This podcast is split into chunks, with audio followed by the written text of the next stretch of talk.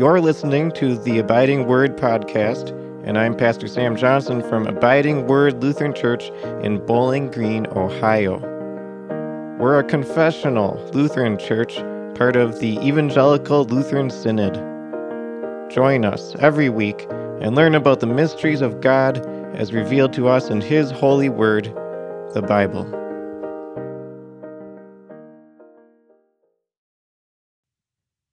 Our sermon text is written in Isaiah chapter 9, beginning with the first verse. Nevertheless, there will be no more gloom for the land that was in anguish. In former times he humbled the land of Zebulun and the land of Naphtali, but in the latter time he will cause it to be glorious along the way of the sea beyond the Jordan in the Galilee of the Gentiles. The people walking in darkness have seen a great light. For those living in the land of the shadow of death, the light has dawned. You have multiplied the nation, you have increased its joy. They rejoice before you like the joy at harvest time, like the celebration when people divide the plunder. For you have shattered the yoke that burdened them. You have broken the bar on their shoulders and the rod of their oppressor as you did in the day of Midian. And we pray. These are your words, Holy Father. Sanctify us by the truth. Your word is truth.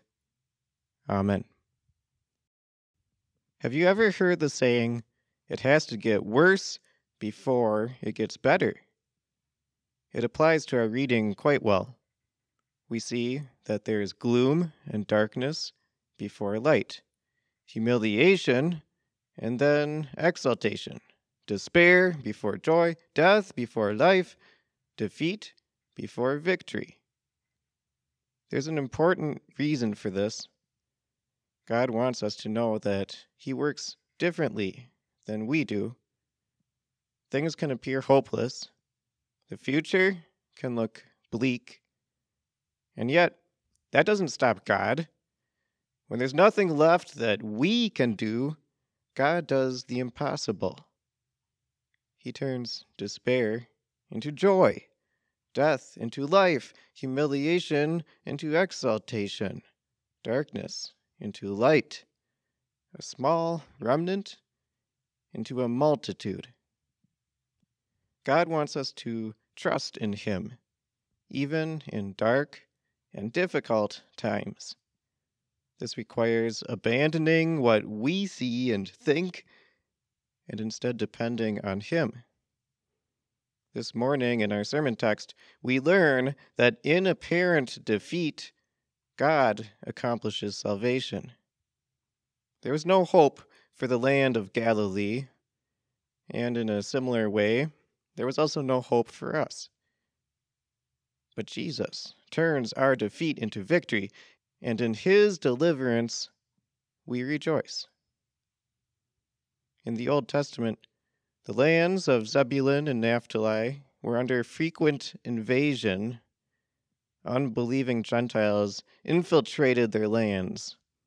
Zebulun and Naphtali were also in the northern kingdom, which was more unfaithful to the Lord than the southern kingdom.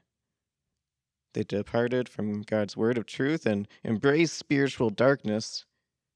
And so God brought humiliation. Tiglath-Pileser, king of Assyria, took much of Naphtali and exiled her to Assyria. These lands of Israel were battered and bruised. Just a small remnant of the people were left a foreboding death shadow lurked overhead. There was no hope, just anguish and despair. In many ways, we're like these lands of Zebulun and Naphtali. They had enemies, and we do too. Our enemies are the devil, the world, and our sinful flesh. Instead of attacking our land, they attack our souls. They do everything they can to tear us away from Jesus. The world distracts us from church with fleeting pleasures, money, and joys. Along with the world is our sinful nature. From within, every single one of us, horrible thoughts arise. We do terrible things. We say hurtful words. There's no end to our sin. It just keeps coming. And if that wasn't enough, we also have the devil. When you sin, he tries to cast doubt. He comes and whispers into your ear, How could he do that? You are not worthy of Christ's forgiveness.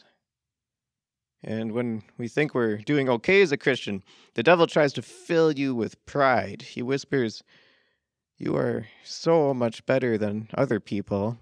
You're special. In fact, you're so perfect that you don't need Jesus. Our enemies attack us from every side. They are too strong. Defeat stares us in the face. There's nothing that we can do to save ourselves. Spiritual darkness and even death fills our hearts.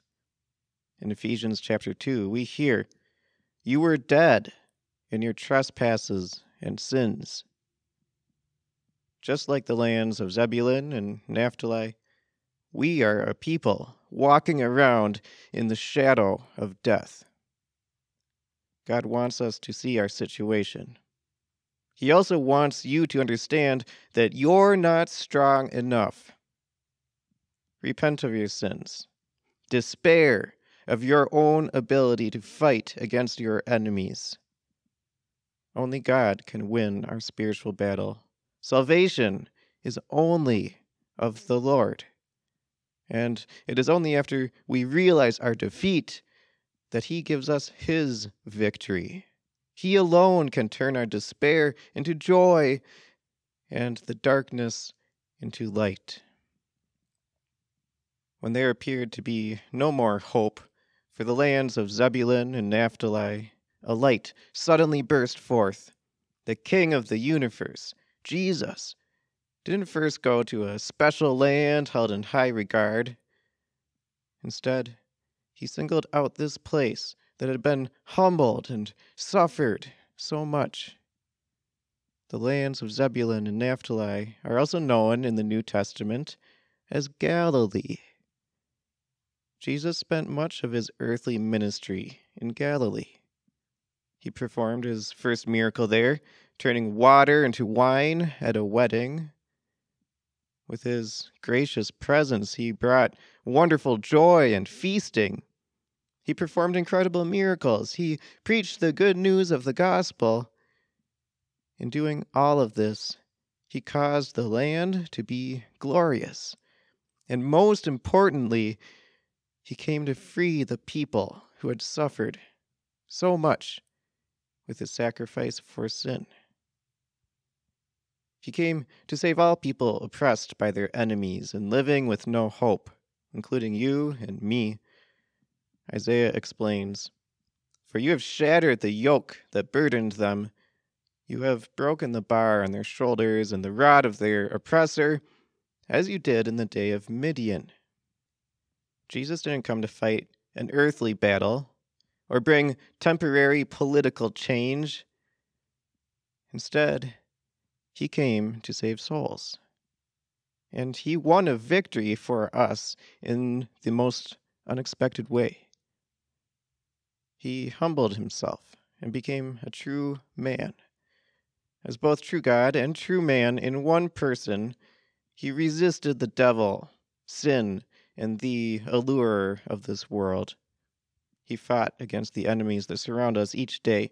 For every time we have failed, Jesus was perfect. He didn't lose. Once. However, the interesting thing is that there was a point when it, it appeared that Jesus lost. He was nailed to a cross to die. It looked like a horrible situation with no way out. The hero who came to save us suffered horrible pain.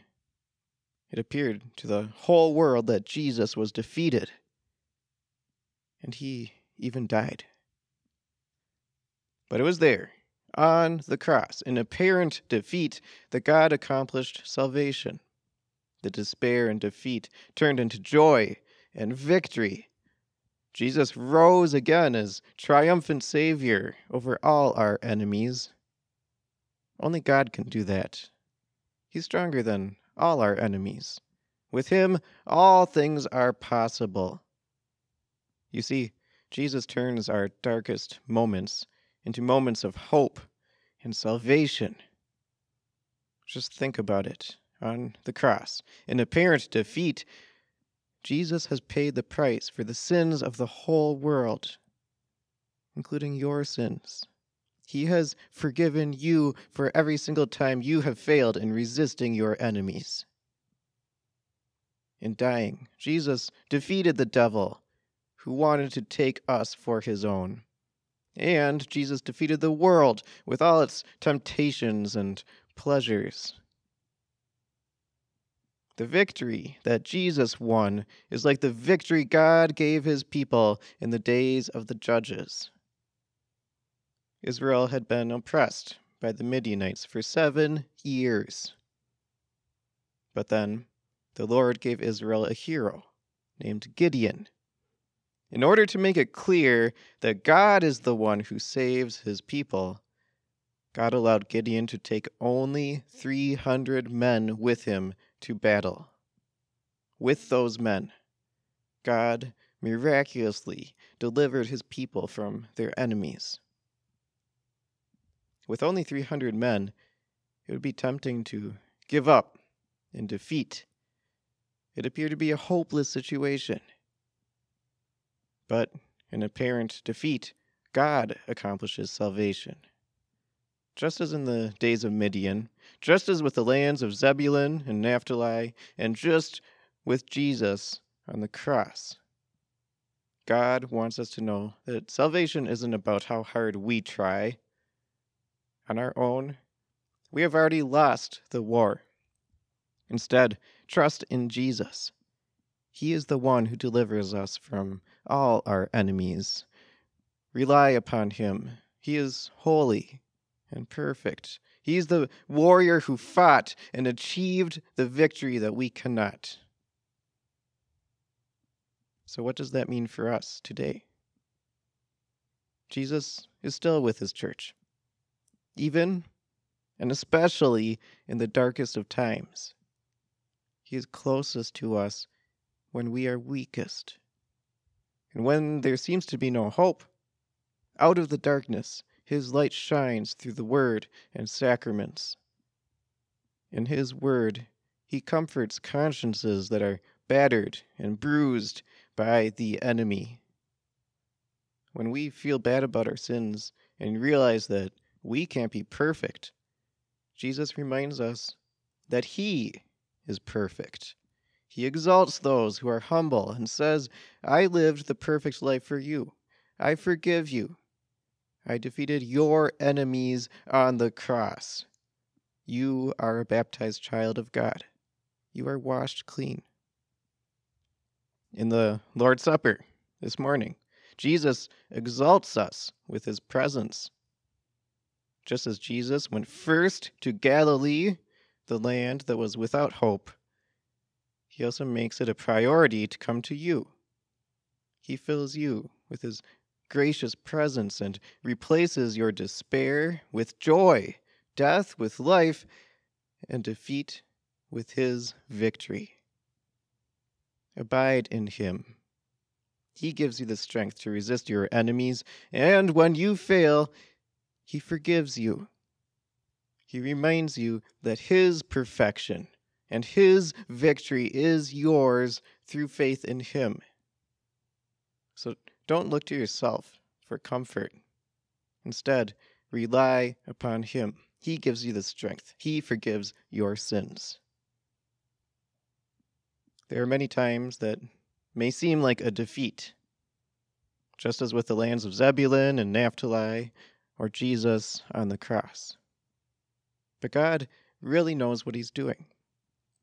And we see this with the church, too. God multiplied the believers in Zebulun and Naphtali, and today he does the same thing among us through the preaching of his word and the administration of the sacraments. That's his work, not ours. We don't grow the church, God does. He turns small remnants into great multitudes. That's why when the church is persecuted, she doesn't die off she grows. Mere humans can't stop God's kingdom. Satan cannot either. We even have Christ's promise that the gates of hell cannot prevail against God's church. The light of Christ keeps shining. He fills the church with his light through his word and sacraments. And so there's never any reason to despair or to give up hope. Christ has won the war. Even in apparent defeat, God accomplishes salvation. That's how He works. Trust Him. Through faith in Jesus, we also rejoice. As Christians, we have such wonderful blessings. We have the forgiveness of sins and eternal life we have a peace that's beyond anything this world can understand. In faith, we join the Apostle Paul, who said this while he was in chains. I have learned the secret of being content in any and every situation, while being full or hungry, while having plenty or not enough. I can do all things through Christ, who strengthens me. Faith in Jesus replaces our despair with joy, and even our death with life. Unless Jesus comes first, we will die. But death for a Christian, even though it looks like defeat, is really the entrance to eternal life in heaven. Death has lost its sting. It is now just asleep. Church is where we leave our reason at the door and trust that God knows what He's doing, even if things seem to get worse before they get better. God is more powerful and stronger than us, and He works differently than us. In Gideon's time, he saved Israel with a small number of men. During his earthly ministry, Jesus exalted the land that suffered under her enemies. On the cross, Jesus' apparent defeat turned into salvation. The salvation he won not only for the lands of Zebulun and Naphtali, but also for you and me. In his sacrifice for sin, Jesus has turned darkness into light, despair into joy, death into life, humiliation into exaltation a small remnant into a multitude. That's his work. He came to save the weak and to exalt sinners. And today, the Holy Spirit brings Jesus' forgiveness to you through the Word and Sacrament, despite how humble they appear. Trust in your Savior. And as you go about your week, remember that in Christ no one can beat us. He fought and won. His perfection is yours. His apparent defeat is your eternal victory. Amen.